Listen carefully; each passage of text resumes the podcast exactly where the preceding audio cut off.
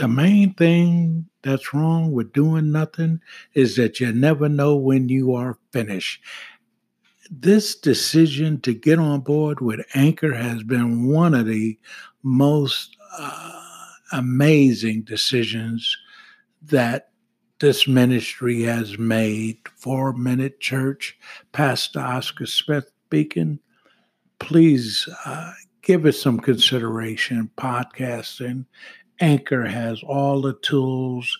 Every episode, you're able to uh, put background music. They're just so helpful. And uh, in fact, I'm using uh, this platform uh, to reach uh, beyond where the four minute church ever thought it would go. So it's a good opportunity to get in touch with Anchor and come on, let's get on board with this.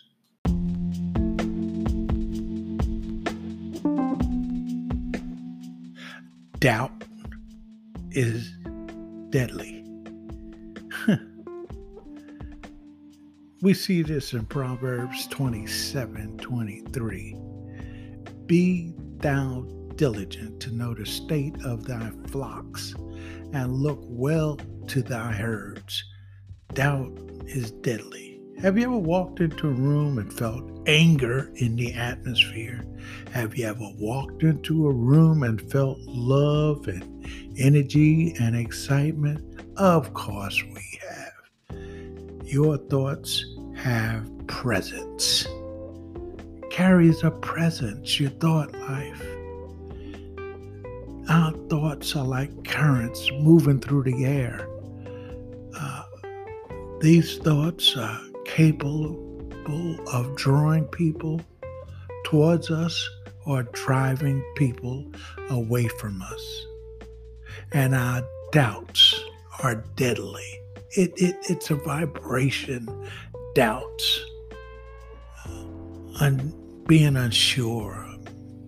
You know, our attitude is always sensed you and I will never succeed in any endeavor, whether it's in business, our career, in life, unless we really believe in what we're doing.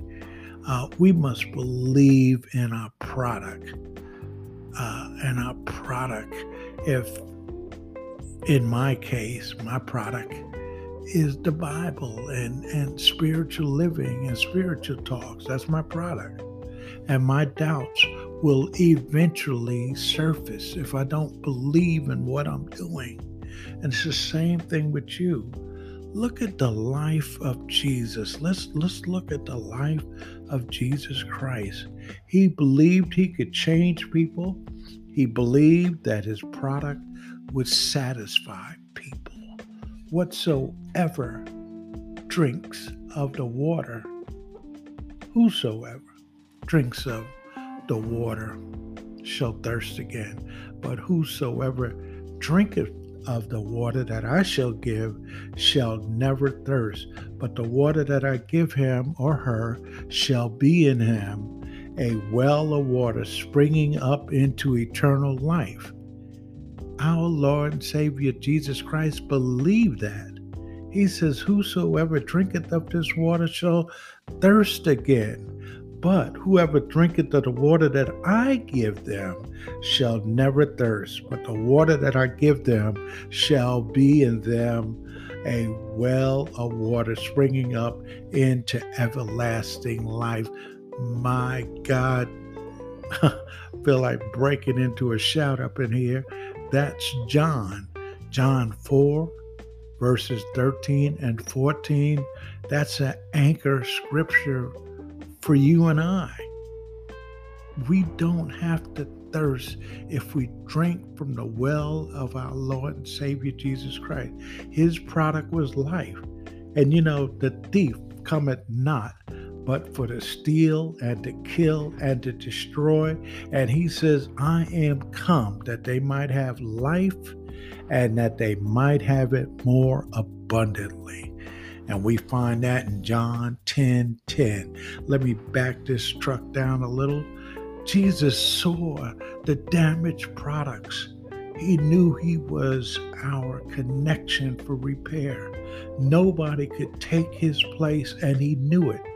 And so Jesus listened carefully to His voice. He says, My sheep hear my voice, and I know them, and they follow me. That's in John 10 27. You and I must take time and make the effort to know our product. It may uh, uh, it may be boring to some, unnecessary to many, but uh, we have to be anxious and excited about what we're presenting. Uh, all of us have something that we have to uh, do to uh, to have a livelihood, and uh, the wisdom is whatever we have been given to do is something that somebody needs. So if you're a painter, you're an electrician, you're a singer, it does not matter. We have to find uh, the excellence in what we're doing. And again, whosoever drinketh of this water shall thirst again. But whosoever drinketh of the water that I give, he or she shall never thirst again. It's a well of water that's springing up into everlasting life. And that, again, my friend, is found in John 4, verses 13 and 14.